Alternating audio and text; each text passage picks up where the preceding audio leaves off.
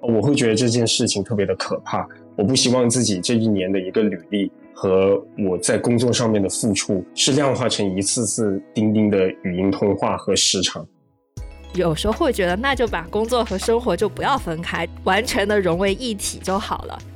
我能够有什么办法会把这些朋友留在我的生命当中，让他们不那么去也匆匆，来也匆匆，而是我们大家都能在一起，不在这个潮流里面会去被冲散。对，也是可能我二零二二年会希望去做的一个事情，就是说把自己从这个大的一个视角里去抽离开来，去真正的审视自己。Hello，大家好，欢迎收听时差档，我是梦。Hello，大家好，欢迎收听时差档，我是主播罗伊。二零二一进入最后的一周倒计时了，我们这一期节目呢推出的时间也会是在十二月三十号。大家收听的时候，在最后的几十个小时，如果你要和二零二一告个别，你会选择什么样的方式呢？时差档决定来一次最具仪式感的告别，全员减一亮相，和大家一起聊聊我们的二零二一。全员减一，你不得解释一下为什么？会出现减一这个情况，是因为我们有一位设计的小哥哥，他一直人 base 在香港，然后呢，他也是一个口蹩脚的普通话，然后每次就说，哎，算了，我还是做幕后吧。但是这一份心意还是带到了，他特意让我们来祝大家圣诞快乐，以及将将要到来的新年快乐。对，就是详情请参考那个大湾区的哥哥，对，就是那种感觉。对，可能确实如果不配字幕的话，确实有点难以在播客这种形式上亮相。不过未来如果我们有全英文的播客的话，倒是可以请他过来当嘉宾。那今天的嘉宾就由我来介绍吧。那首先第一位呢，是我们时差档的文案小哥 Enzo。那先请 Enzo 跟大家打个招呼吧。Hello，大家好，我是 Enzo，然后我是在时差档负责文案，就是大家能够看见的推文啊，还有包括音频的介绍，都是啊由我来写出来的。然后也很高兴这一次能够跟着。时差档的小伙伴们一起上节目，来跟大家分享一下这一年我们过的是开心还是糟心。谢谢恩总的介绍。那下一位嘉宾呢，其实也是我们。时差档的一个老面孔了啊，这个老考研人了。上一期考研节目的嘉宾 Uvia，然后这一次又回到了我们的节目，让我们请 Uvia 再做一个简单的自我介绍吧。Hello，大家好，我是你们熟悉的小 U Uvia，然后这次是二进宫，然后和大家来聊一聊我们这一年坎坎坷坷、极不平凡的一年。接下来其实想跟大家去聊聊，我们今天也是好好的跟二零二一告个别，啊，起了一个大早的告别，感谢所有人。嗯，那其实想真的是想聊一聊二零二一嘛，然后。过去了这么长时间，我们也有很多人听说，好多人说二零二一过得很无感，就感觉没有发生什么，这一年就过完了。然后有一些人呢，也会说，在二零二一当中，我们学会了坚强和与这种世界的停摆相处的一个方式。所以，我们也想看看大家的二零二一做过什么最重要的一些选择，然后这些选择依然在我们现在的生活当中是扮演了什么样的角色。那我们由谁来开始？恩佐哥是做了一个很猛的决定，这是本年度最猛的决定，是不是？对，我我先来分享吧，就特别莽夫。呃，就今年的话，其实，在整体经济下行的局面之下，然后我毅然决然的选择从一家已经工作了三年的公司裸辞走人啊，把我的公司和老板都直接炒掉了，就像那个表情包。把纸一抛，哎，去什么的，我不干了。哎，那恩总，你你真的，因为你在我的印象里是一个非常，我觉得是一个有计划性的人，而且不太会去做到这样子，就是给人家很惊讶的这么一个裸辞啊。就是现在经济下行，你真的是怎么想的？当时特别想问你。其实我觉得辞职和崩溃都是情绪到达了一个瞬间，然后突然爆发的一个事情。有一个瞬间，我突然发觉，再待在这家公司，整个人真的受不了。来到公司第三年，呃，做的事情越来越多，负责的内容也越来越宽，就会发现会越来越触及到自己不想做的事情。最大的一个事情就是去聊预算。对我上一家公司是广告公司，我自己本身是创意出身，但是在晋升到了组长这样的岗位之后。你就是一个项目的负责，就不仅是要去跟呃我们自己内部的创意人员打交道，还要去对接客户，去聊预算，就来到这种特别尴尬的深水区，对深水区，改革的深水区，然后我就遇见了业务的深水区，就还不能说摸着石头过河，因为你永远不知道。客户的预算其实连石头都不算，就可能是一粒沙这么多。对，你你能说一下吗？这个客户是怎么拿预算坑了你们？就举一个例子，之前某巨头来跟我们项目组接洽，说需要做一场美妆加音乐的次世代年轻人的大型音乐会，然后还说跟摩登天空聊了合作。那这个事情作为年轻人，我们都觉得蛮酷的。就特别的有机会，所以就啊欢天喜地的拉了一个钉钉群，然后一起聊啊，用钉钉，大家知道这个巨头是什么巨头了吧？我们无意透露。对，不小心说漏嘴了。然后刚开始聊，大家都很嗨啊，什么次世代要搞什么技术，要做的多大，最好就做成什么啊，Coachella 这种科科切拉的音乐节，对吧？做个中国的这种对 西南偏南。对，就梦想总是很大的嘛，就像他们前任的创始人，对吧？梦想一定要有，但是聊着聊着，我们就发现不对劲了。怎么个不对劲法？就是预算就像是手里的沙漏一样，一天一天往下漏。对，最开始聊的是两百万的预算，那我们觉得，嗯，咬咬牙也能搞一个平替版的西南偏南音乐节吧。没想到过了一两天聊着，哦，不好意思啊，两百万可能要走内部比稿流程。比较长，我们觉得一百五十万也够大家做了吧？那我们我们什么也不能说呀，就是说行，那我们还是硬着头皮上。那没想到最后砍来砍去，就是连一百万也只是勉强达到的一个预算。就是他们也跟我们讲了，就是说为了避免一些业务上面会被他们的采购挑战，嗯，所以还是控制在一百万，嗯啊，大家合作也放心嘛。这个就半袋子沙就没有了，听起来。对，就漏了一半了。对，但是呢，他们要求的标准可是从来没有变过，对吧？发给我们的预算是越来越少，但是告诉我们的一些参考是越来越高。就譬如说初音未来演唱会啊，这种东西他都敢往群里面发 啊，我是真的觉得还蛮心蛮大的。反正最后我们是觉得真的啃不下来这块骨头，就是还不是像鸡肋骨那样啊，还嚼着嚼着有点味道。哎，这块骨头是跟蚊子肉差不多的大小。我们也尝试过去努力嘛，就是十天可能给他们提了大概七八个方案，但是他们都会说我们没有他们想象中的那么炸，对吧？然后还会说不够有锐度啊，就是互联网的黑话，不够不够尖锐啊！你们这个创意，那我最后跟老板说真的搞不了了，所以就把这个单给拒了。我们觉得这个对我们来讲就是尽力局嘛，对，就还蛮多的项目其实都有这样的一个困境。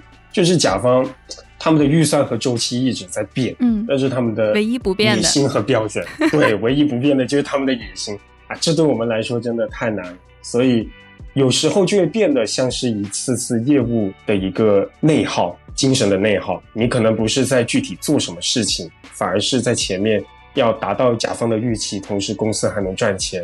这件事情上就很难达成一致。我本人对于现在的广告行业还是有一点点说没有办法跟上了，所以就决定跟这个行业说拜拜，然后早点跳出来。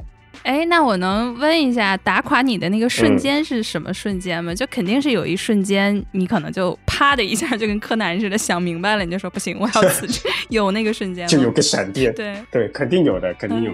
刚刚也说到了，就是业务管得多了。尤其是我本人，其实脸皮比较薄，真的去跟甲方要预算的时候啊，我觉得这个事情真的太折磨人了。我跟我爸妈大学要生活费都没有这么难，他们会经常为了一些微不足道的预算，就譬如说五万块啊，我们可以放下业务不干，跟他们就在钉钉开两周的会，去聊这五万块到底能不能拨下来给我们。就这五万块钱，好像我们拿不下来，或者他们给给出来。就谁就活不下去的样子。哎，我真的，我有的时候觉得，哎，资深策略、资深创意，然后资深大采购，时薪都那么贵，然后你们居然为了五万块钱，然后在钉钉上可以扯两周，我就在想说，你们的时薪加一块儿也会比五万超出了这个指标。对，就特别难理解这种逻辑。这五万块又是公司的，对吧？又不是从你包里掏出来。坦白讲，呃，我觉得这五万块对于最后一个作品的提升肯定是有帮助，不然我们也不会要这么多。都是为了让最后的作品呈现能够大家过得去才这么讲。真的，这五万块踢来踢去的，最后真的受不了，我都心里想着说，要不这干脆我自己出得了。对，这么财大气粗。对，哎，可惜我没有，哎，所以这种话我最后还是收着没说。所以最后是被五万块钱压倒了，是不是？可以说是最后一根稻草吧。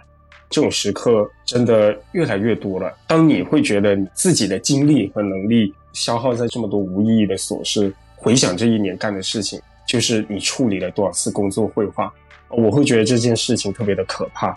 我不希望自己这一年的一个履历和我在工作上面的付出是量化成一次次钉钉的语音通话和时长，觉得整个人都被数字了，就特别的赛博。你没有办法找到一个现实当中去评判自己的一些标准，在工作的绘画当中会发觉所有的事情都特别的扯，出来的作品又不够好。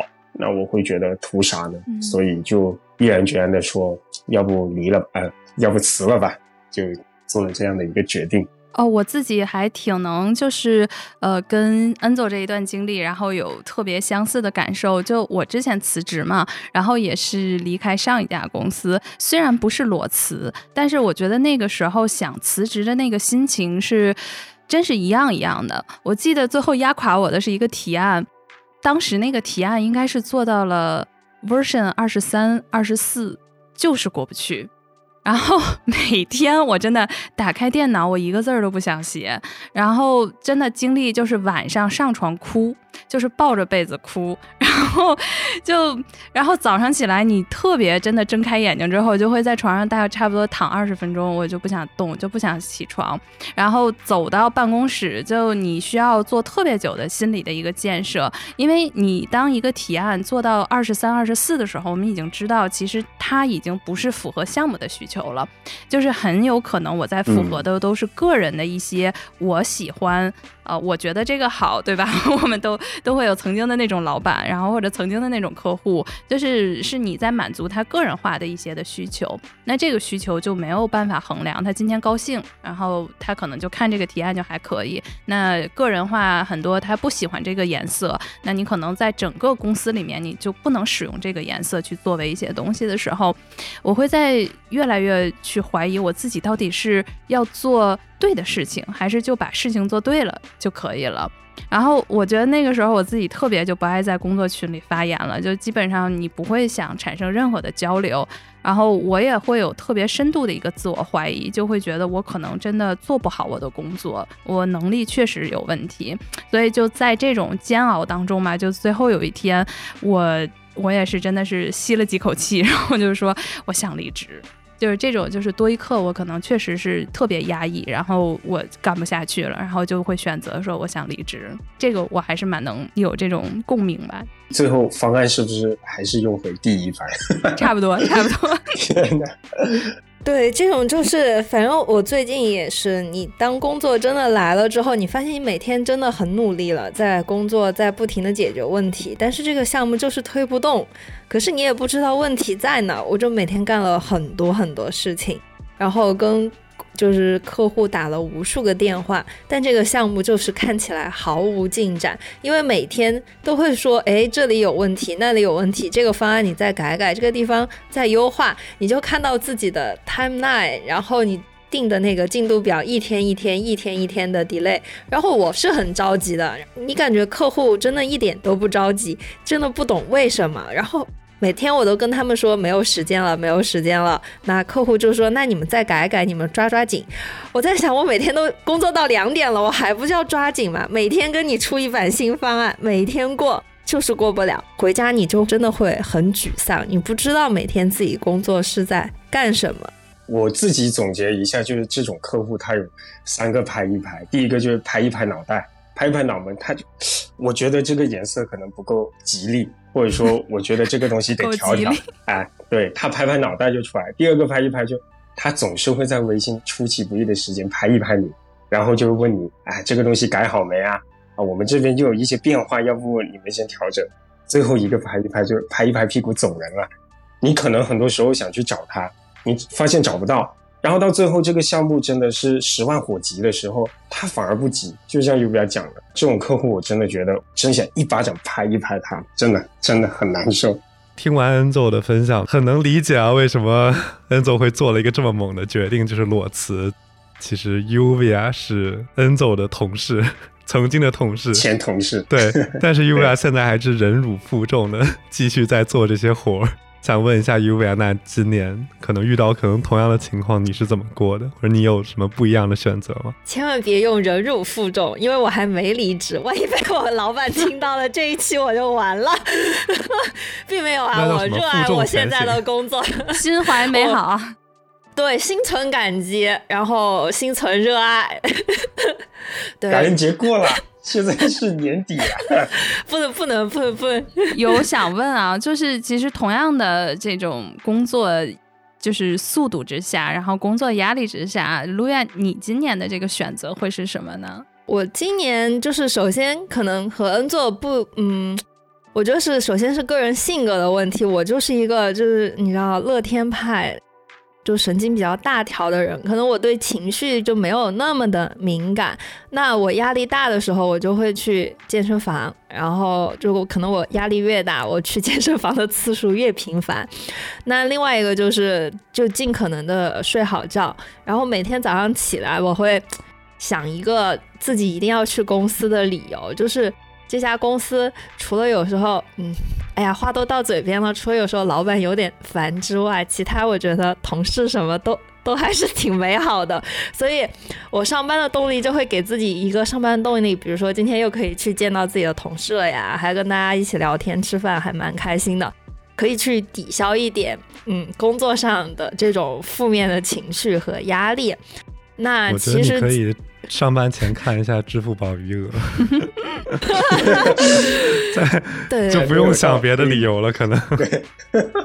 就我现在还没有辞职的原因，就是我今年可能相比于恩佐来说，我接的客户都还挺好的，就是没有那么多让让我觉得我是在内耗的客户，反而大家都是目标很一致嘛，就是说我想把这个事儿做好，我们一起创造更大的价值，所以。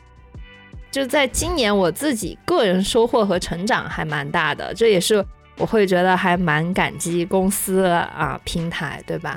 老板的地方，嗯，还是要把这话给圆回来。对，那我们聊一聊你今年做的选择吧。你今年如果说一个最有值得记忆的选择会是什么？我今年的话，其实也是跟自己个人家庭有关系。这个选择我自己觉得还。蛮温馨的，一方面是因为说我外公外婆年纪确实大了，都快九十了，然后我爸妈就会跟我说说，哎，你有时间还是多给外公外婆打个电话啊，他们都很想你啊，等等。那我自己还是觉得说，嗯，电话其实它并不能真实的去传递人和人之间的这种情感，哪怕视频嘛。还你也不能一个拥抱啊，一个亲吻啊，这种来的更加直接，能够更让老年人开心。就有时候我也会跟外公外婆买很多东西，寄很多礼物，然后他们就会说：“哎，你看我都有啊，你也不要浪费钱。我知道你在上海过得挺辛苦的，对吧？嗯，那我会就在想，那我到底能为他们真正做一些什么样的事情？”所以后来我想来想去，其实还是就是说多陪陪他们，让他们高兴。那所以，我今年其实就是尽可能的啊，每个月就是能回回家一次，就是从上海然后飞回成都，能够去看看外公外婆，让他们开心开心。那最近可能因为疫情，就确实是没办法。但在十月份之前，我确实今年几乎每个月回家一次。那。嗯，如果是因为工作原因的话，那我可能每个月回家两三次，有时候我爸我妈都烦了。最最最可那个最频繁的，应该就是咱们今年暑假吧，七八月份，我外外婆甚至都说：“哎，你怎么又回来了？” 是不是以为你辞职了？是不是以为你没有在工作？对。其实潜伏在成都。然后频繁到他们，他们都会问：“哎，你怎么又回来了？你又请假了吗？”我说：“没没没，工作原因。”但你能肉眼可见，他们觉得是真的是开心的，会很高兴的，就给你做饭，对，然后大家一家人整整齐齐的一块吃。那个时刻就也反反推到工作中来，有时候我又在想说，工作生活怎么去平衡嘛？你说你花那么多时间去工作，那你生活确实没办法很好的去照顾自己的家人。刚好今年我们又接了很多，就是在四川省内的一些业务，反而我就有时候会觉得，那就把工作和生活就不要分开，完全的融为一体就好了。你刚好你能频繁的回。呃，成都去工作，那你工作出相当于出差嘛？但你又能够很好的去看照看外公外婆呀，平衡家里人的这些作息时间吧。因为我爸我妈也是，我爸我妈也经常说，哎，你怎么又回来了？这两个月我没怎么回去，因为疫情。然后我爸还说，哎，有点想你，你这两个月回不回来啊？有有要不要抽空啊？家里人也会觉得，哎，这样的方式挺好的，未来是不是可以去尝试一下？对，不过我觉得其实真的听下来，就是忙不是你不回家的借口，而是说是不是有一部分可以去。呃，叫什么？我觉得这个就是平衡吧。然后，而且我觉得更多的是一种额外的付出，就是一定是回家。包括很多人他不在同一个城市的时候，我们会花很多的一些假期的时间，包括周末的时间。但是只要你是有一颗想向家庭奔赴的那个热爱或者那颗心，其实你怎么样也可以去回家的。听完 Uvia 的故事，感觉。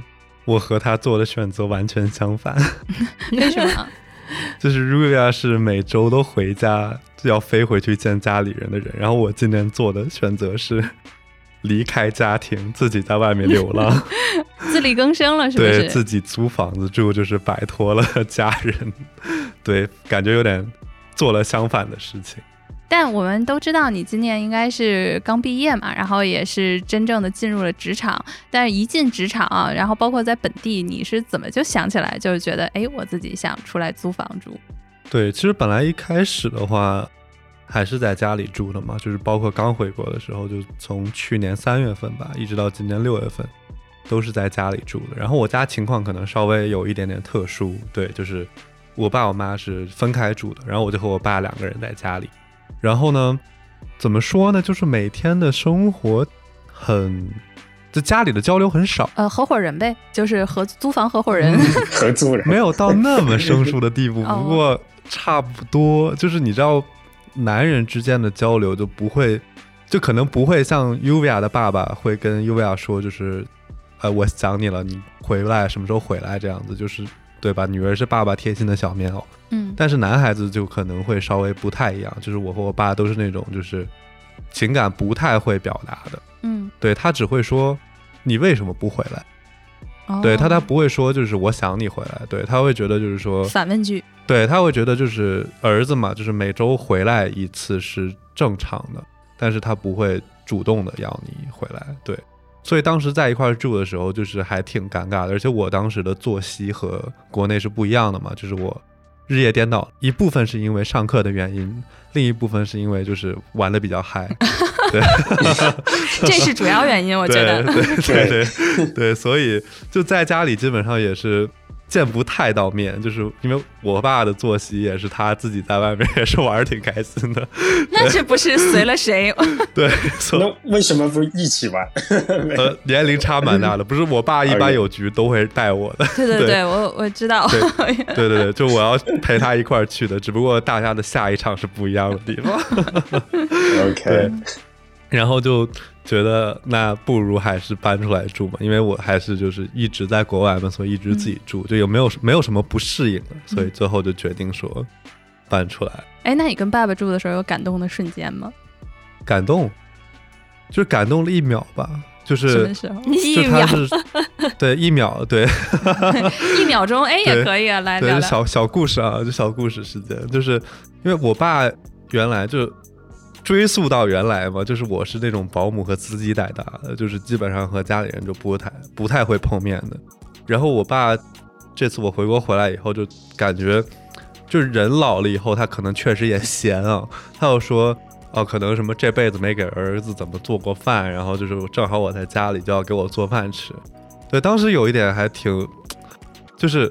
有一点小感动吧，然后但是瞬间就破灭了，因为做出来的东西我觉得有点难吃，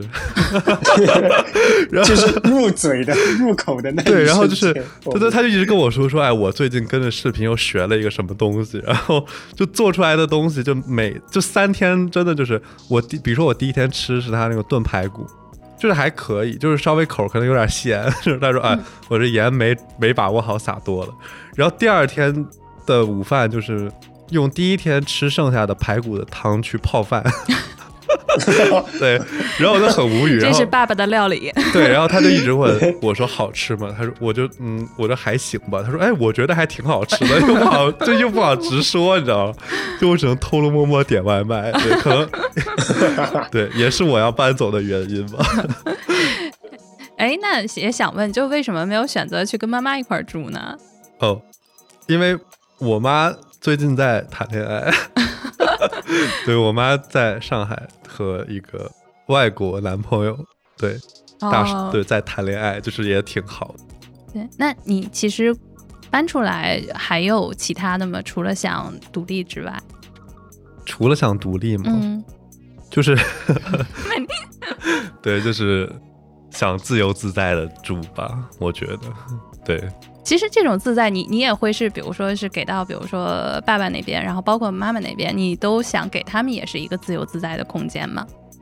对啊，就是大家，就首先我妈那边在谈恋爱嘛，就首先就是我觉得挺好的，就是因为我妈一直是那种就是嗯女强人类型的人，嗯，那可能恋爱谈的少，对吧？然后我妈就特别的，就我妈是那种特别。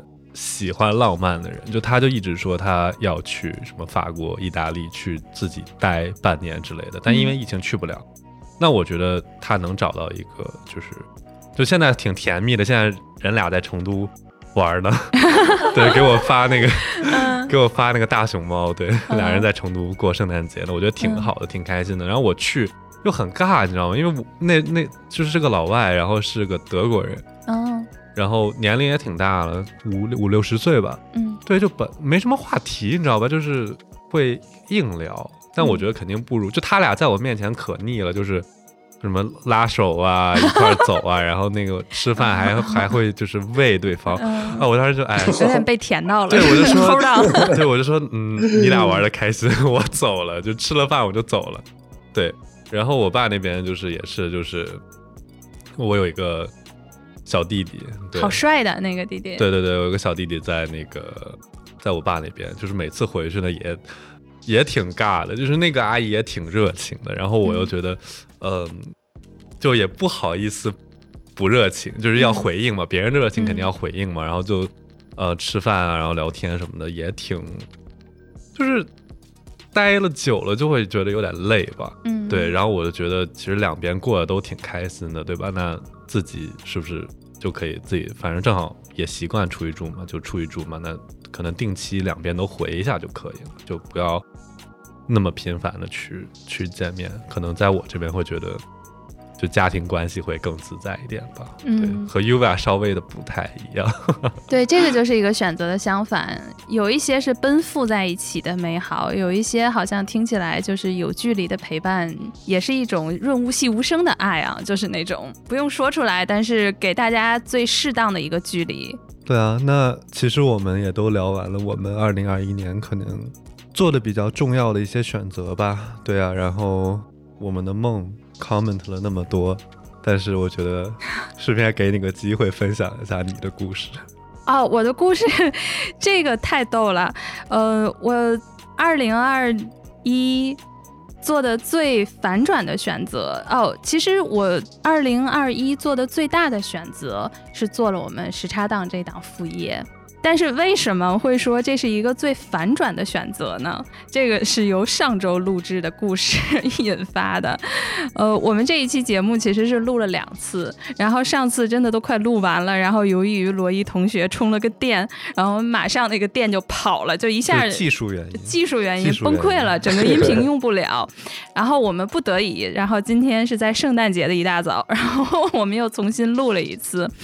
然后在那天，整个就是因为技术原因，然后这个音频被毁了之后，我们大家大概开麦，然后又多聊了一会儿，然后多聊了一会儿呢，大家应该也是那天我觉得聊的没有尽兴，而且有一些就是我们准备的内容好像不是那么精彩，然后也过于就是刻板化嘛，然后我们几个人就在很自由的一个状态，然后去聊天。当时罗伊问了我一个问题，就是说。你为什么想做副业？其实这个节目第一期我们就说过，呃，梦为什么会选择做副业，然后包括做副业的那个 checklist，然后都给大家拉出来了。嗯，但是我不知道为什么，就是当罗伊，你当时问的是哪个问题来的？就是我听完了一些故事吧，我问的应该是你是先想做副业再有的团队，还是你是先想有的团队再想的是去做副业？对，就是顺序问题。对，然后就这一个顺序问题，我觉得那一天好像真的不知道会是，好像点中了一些什么。然后突然脱口而出的时候，我说的是说，我好像是希望把你们这几个人留在我的生命当中。嗯，又要准备纸巾了，我的天！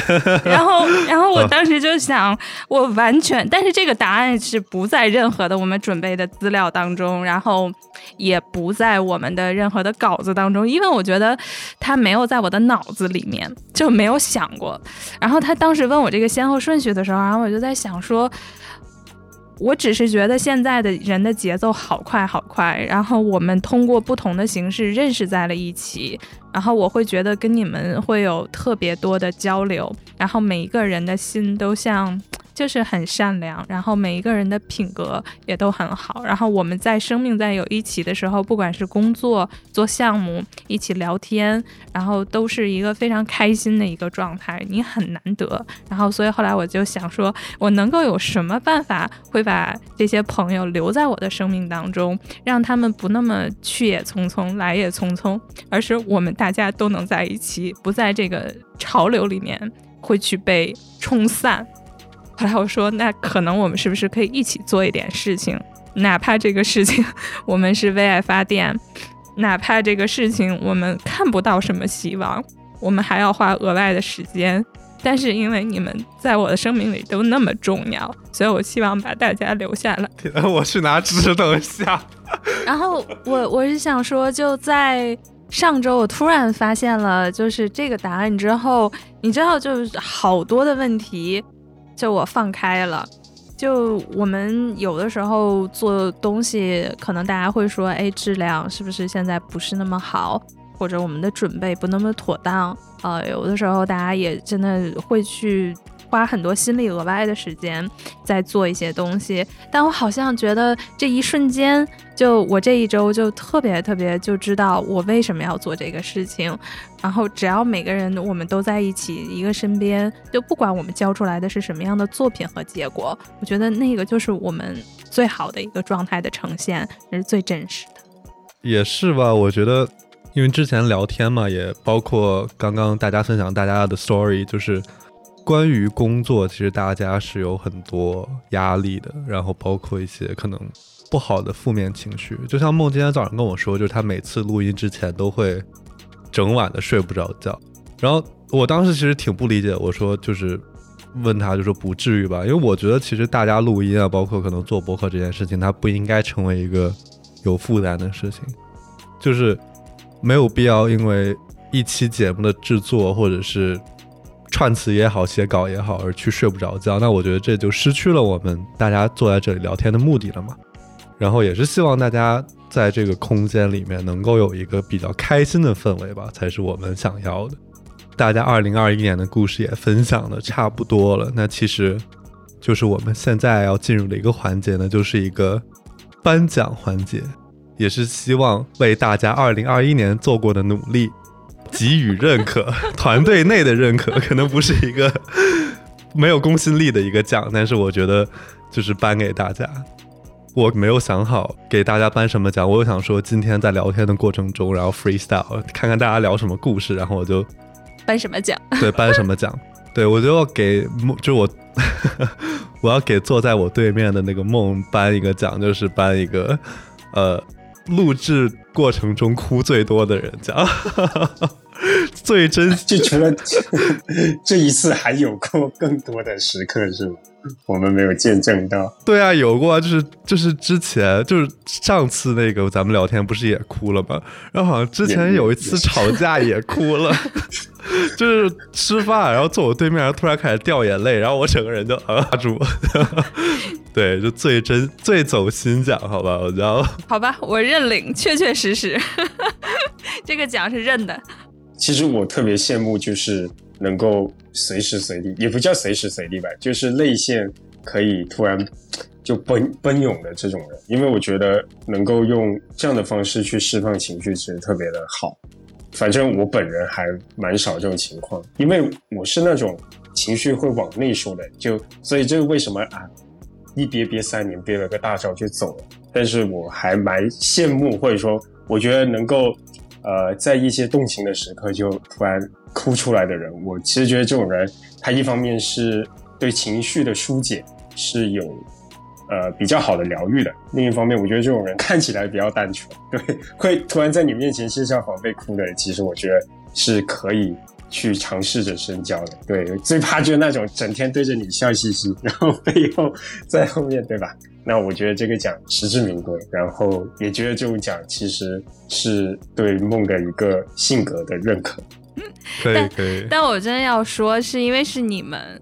就确实可能不是你们，我也不会有这么多会很动情或者会有很感动的时刻，然后也会想把自己的就是戳到的那个点很真实的去表达出来，所以我觉得还是因为是你们，嗯，应该请你就是做一个那个获奖感言，就感谢罗伊给我发的这个奖，我明年一定会好好表现什么 之类的。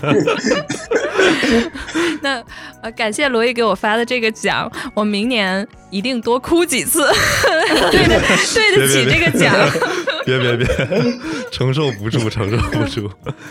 我这边一共两个奖，好吧。第二个奖呢，就是也是刚刚听完 Luvia 的故事，因为大家也都知道了，就今年疫情，其实飞飞机啊、坐高铁都挺困难的，就是稍不留神就可能会出现那种被困在某个地方要被隔离的这种情况。上海可能还没有那么严格，但是进出也都是需要做核酸检测的嘛。所以我这边还有一个奖要颁给 Luvia，就是可能年度。做核酸检测最多次奖，对，然后要颁给 u v 啊你能你能回忆你今年到底做了多少次核酸吗？今年我除了我出差，然后回家，我觉得上上下不下十次吧。哦，那有点少了。我本来期待的数比这个高。对，那这个奖可能颁错了。你你收回去吧，你把这个奖。可能我们我们北京人会是这个奖是最多的，因为我有一天在上海真的要回来，我那一天就做了两次核酸，就连续被捅了两下。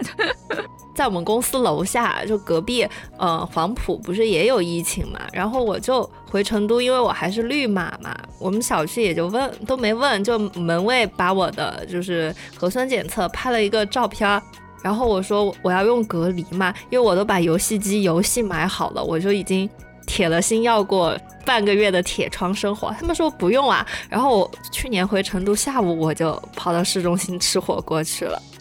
你是不是特别想被隔离？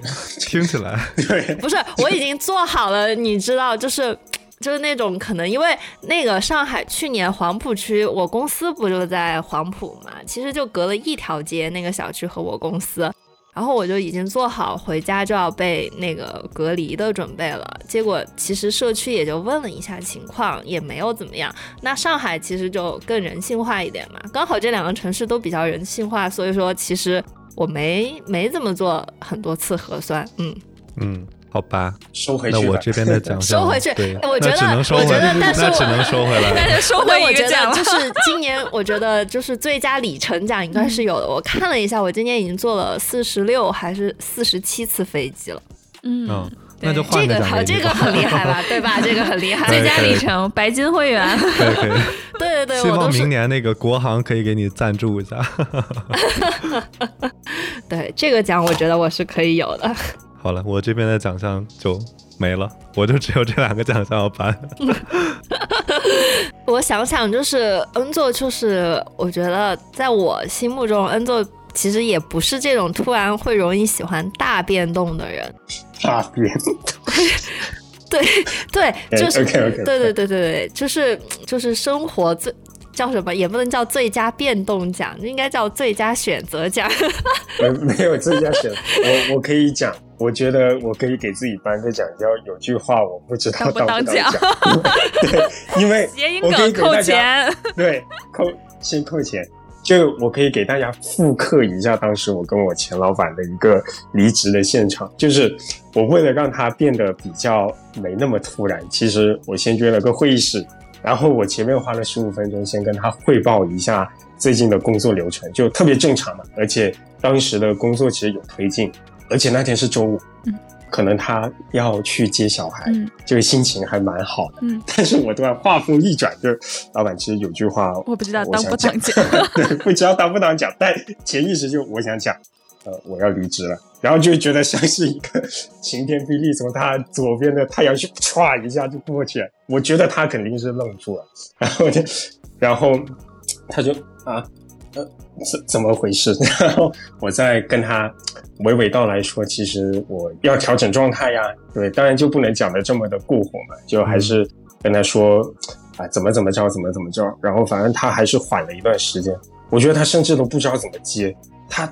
听完我这些话，他先接的是他公司接下来发展的愿景，就很神奇。就其实啊，你说了这么多，我都知道。嗯，不过我们公司未来还是想怎么怎么发展，就可能他突然脑子的这个程式程序调不过来，他不知道用用哪里了。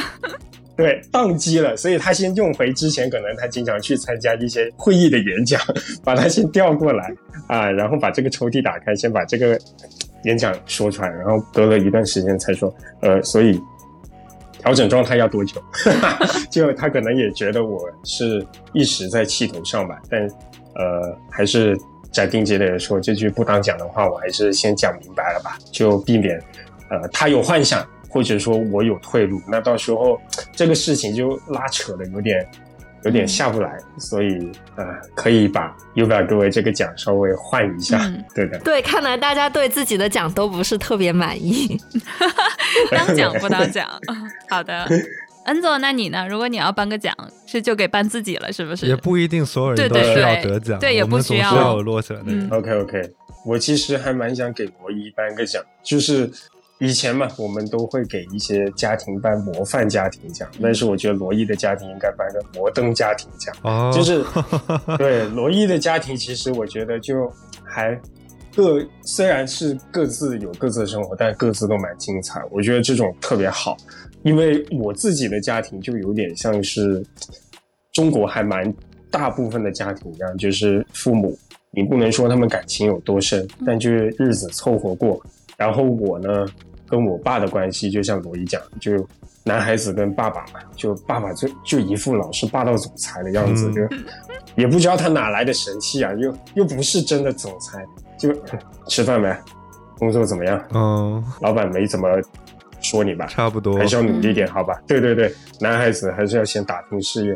就这种话，我听我老板讲都够了，为什么我家里还要供一个老板，对吧？就还蛮少联系的。所以像罗伊这种爸爸，可能现在也到了年纪了，觉得要对儿子关爱。然后儿子就是像罗伊，其实他搬出来住，然后还是一种有经常性的联系啊。我觉得这种家庭的氛围还是蛮蛮自由，而且大家都蛮舒服，至少我很羡慕。真的，我今年给那个他们那边买圣诞礼物，给那个弟弟买了一个，给那个阿姨买了一个，我就没给他买。我说 我我给他我给他发微信说 说我真不知道给你买啥，了就这样吧。然后他给我回了一个啊，挺好的，我也不过这节。我说可以，对。呃，我猜他还是傲娇，他其实还是想要的。我，对对对对，那我就替我家里接受这个奖了。我，对，代表代表集体，代表集体。对，那最后就是我了。然后我其实也是刚刚才想出来，然后就这两个奖项，然后我第一个想颁给的就是 Uvia。呃，这个奖项叫五好家庭奖，又是一个集体奖项。对对对对，今年的因为有项目的原因嘛，然后包括今年也有机会认识到了 Uvia 的家里人，然后呃叔叔和阿姨，然后对，现在是姥姥姥爷还没有机会见啊，但是叔叔阿姨也可喜欢我了，尤其是阿姨。对，然后啊，就是这个家庭让我会觉得恩恩爱爱，然后一家人，然后有妈妈在后面一直碎碎叨叨念女儿，然后就会觉得，啊，但是其实你就在他眼中看到，就是永远你是一个小孩子，然后永远是放心不下。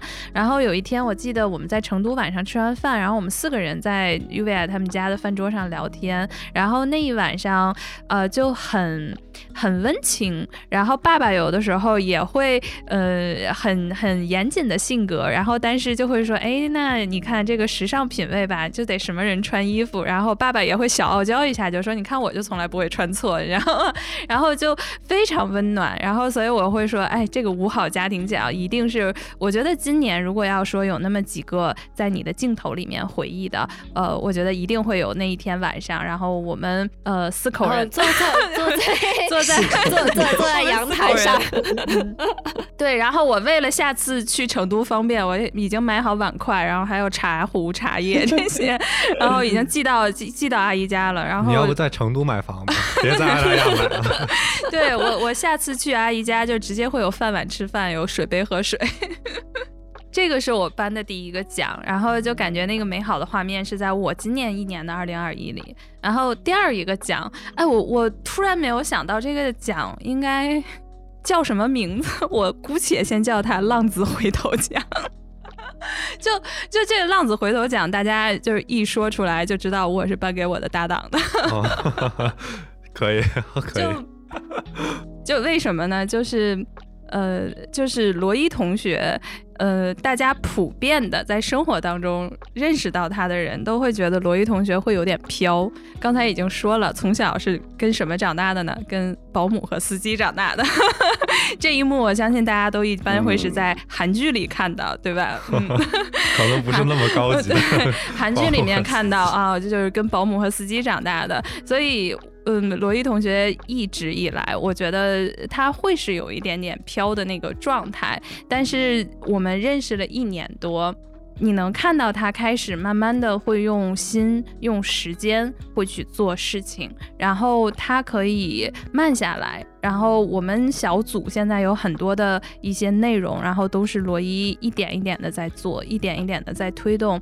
也许我相信很多的人都会说，哎，那这也没有什么。但我觉得，呃，很多的时候我们要公平去起见，就是它的起点在哪里？就我们一定要知道，就有一些人他可以迈出自己的那个时区，开始做一些事情的时候，你不要拿他去做不好的那种比较。其实你要去用。很好的一些，我觉得去看到他的成长，所以我觉得或者是叫最佳成长奖吧，就比较俗。所以罗伊的这一年多的一个成长，包括今天早上起来起一大早九点半在这里面，然后把所有东西都 set up 好了，然后我还是最龟的那个人，我迟到了。但是你就会越来越会信赖你的这个搭档，然后你同时能看到他。变得更加可信，而且他会变得更好，所以我觉得这个是我颁给罗伊同学的。行吧，那这奖我也接了吧，但后期我剪辑的时候很想把这段给掐了。你任意保留，你任意保留，太肉麻了。对，接了。我想说的是，就是对，就是如果我还有实力当浪子的话，我还是会当浪子的。对，暂时被社会压迫，还是先回个头吧。对。听完大家的颁奖典礼了以后，然后突然感觉有点 sad。为什么？就是为什么是 C 哥不配吗？哦，我们全忘 没有人，对，是我们简易的成员不配拿奖吗？对，C 哥听了这肯定也挺懵逼的，说为什么没有我的事情？那我们要不要给他补一个？集体给 C 哥补个奖。最最佳存在奖吧，就是没有他的设计，也没不会有我们。对对，幕后奖，幕后奖。我觉得应该叫中流中流砥柱奖，C 哥就是我们的中流砥柱。因为我我我要补一句，就在播客界是以内容谈话质量，然后以及洞察或者知识分享出道的年代，我们的时差党是唯一一个靠设计出道的年代，然后一举设计拉了满分，然后大家所有人都说你们在播客界这个设计是可以拉满分的。对的，最佳设计奖，好吧，最佳设计奖，最佳幕后奖。C 哥说这种最佳设计奖他拿多了，哎呀，我觉得，呃，今天聊的好开心，然后，但是也是嘛，然后如果说真的做一个最有仪式感的告别，我们除了颁这个奖，如果用一个词，我们会来总结我们的二零二一，大家会选择哪个词？二零二一年发生了还挺多事情的，那确实因为二零二零干得太好了嘛，然后二零二一就拿了挺多奖的，然后那个瞬间会小小的骄傲一下，但二零二二还是得一切归零，然后归零再来。那不管还是不是继续在这个行业做，还是说我们嗯嗯从零开始做小播客也好，做任何事情，嗯，还是得从头开始。就过去了，已经过去了，还是要满怀希望的 迎接二零二二。虽然大家都说二零二二可能会更糟糕，但是我还是蛮期待的。期待什么呀？就是期待哪些变化，或者说会获得些什么？俗气一点就是涨工资啊，对吧？俗气一点就是涨工资，对吧？然后还有呃，比如说，嗯，是不是能交个男朋友啊？嗯，你总归要向往美好，你才能够迎接美好，要每天都要开开心心。嗯，感觉你这两个期待是互斥的，涨了工资就会干更多，然后就没时间谈那么是一个我对我。建议是，对合二为一，找一个有钱的男朋友。我看这个可以，我觉得没没没，还是要靠自己，还是靠自己对，独立女性。你这个话剪出去，我们就会被喷死的。对，一定要补回来，独立女性靠自己。对对对对对对对。嗯那恩佐呢？二零二一如果用一个词来总结，你会选哪个词？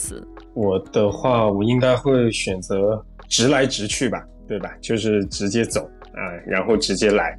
就其实我两份工作的衔接，虽然有两个月的空档，但是呃，因为我是面试大厂的，几轮面试还蛮长的，所以其实相当于我最开始跟我前老板讲说，我真的要调整状态，我觉得连续三年这样子运转啊、就是驴磨久了磨都会累死了，所以我其实是真的蛮想说，呃，给自己放个假，可能等明年金三银四的时候再出来找工作。但是就直接走的那一瞬间，突然就有一个直接进来的一个机会，然后我想想也觉得，啊，还是要生存嘛，对吧？就玩的事情可以放一边，但还是会一边玩一边去准备面试，所以也是最后选择直接去应聘这一个新的岗位，然后直接进来了。而且我也算是从乙方跳进了甲方，然后现在从事的一个领域是之前比较少接触到的，去做游戏的出海。对，虽然平时会玩游戏，但是很少从一个市场或品牌的角度去考虑这些东西。所以对我来说，呃，直来直去去做了非常多重大的选择，是我今年的一个底色吧。那我也是希望明年这份更多考量自己的情绪，去跟着感觉走这种勇气，我还是能够坚持下来。当然，还是先安定一下，然后有了底气之后再去做选择，我觉得还是会一个比较稳妥的一个事情。罗伊呢？我在想，但是感觉想不到一个什么词，因为脑子里没有什么词，就空。对，比较空。但是其实我觉得我用一个词形容的话，随波逐流为什么？也是一个词的嗯感觉吧，就是包括可能二零二一年前半段就是面临着就是毕业找工作嘛，然后找工作的时候也是就投了个简历，然后录取了就直接去了，也没有过多的去思考，也没有去想会不会有更多可能性。然后包括到年底为止，就是工作到现在吧，我觉得还是一个比较就随波逐流的一个感觉，就是自己在一个大的浪潮里面去。去做了很多选择，但是没有去抽出来去做一个很认真的思考，有没有别的一些可能性吧？对，也是可能我二零二二年会希望去做的一个事情，就是说把自己从这个大的一个视角里去抽离开来，去真正的审视自己到底想要做什么，然后去看探索更多的可能性，然后朝一个方向去走，可能是明年的一个目标。真好，嗯，我其实可能跟。罗伊同学的这个有点相似，但是不是随波逐流，而是我那天在想，如果一个词结束我的二零二一会是什么？我感觉是迷茫。就这一年来讲的话，嗯，我觉得迷茫是工作上的迷茫，是那种没有人再会去给你指引方向。就我其实特别回忆当时刚初入职场的时候，就是你每天会从。老板或者上级那里拿到一个特别明确的任务，然后这个是这个月要做的 case，或者是这一周要做的 case，那个是很确定的。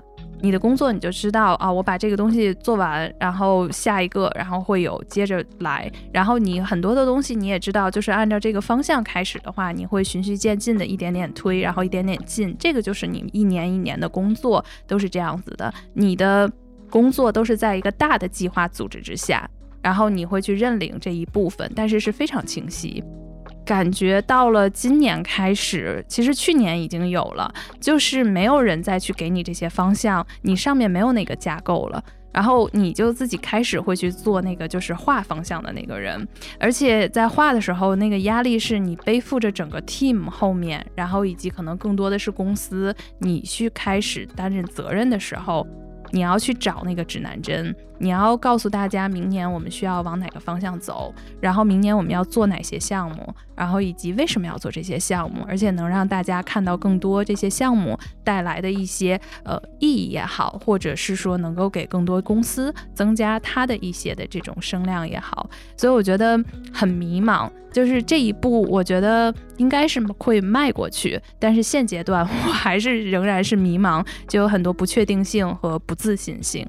然后第二个迷茫，在生活当中，有的时候会去寻找一个自己和他人的一种的相处的模式，所以在这种模式之下，会有的时候想说自己想要表达的时候，会不会觉得？呃，会别人会很烦，或者我到底要不要？比如说跟一些好朋友会去说这样子，我心里的一些真实的一些想法，有的时候又会觉得这个会不会平添了一些打扰，所以就是也会在反复的论证之前，有的时候这个电话就会放弃，所以感觉这一年会在迷茫当中度过，所以这也是说，如果有二零二一，我希望有一点确定和一些推进吧。当老板才会有这种迷茫啊。就是我们这种就真的没有这种。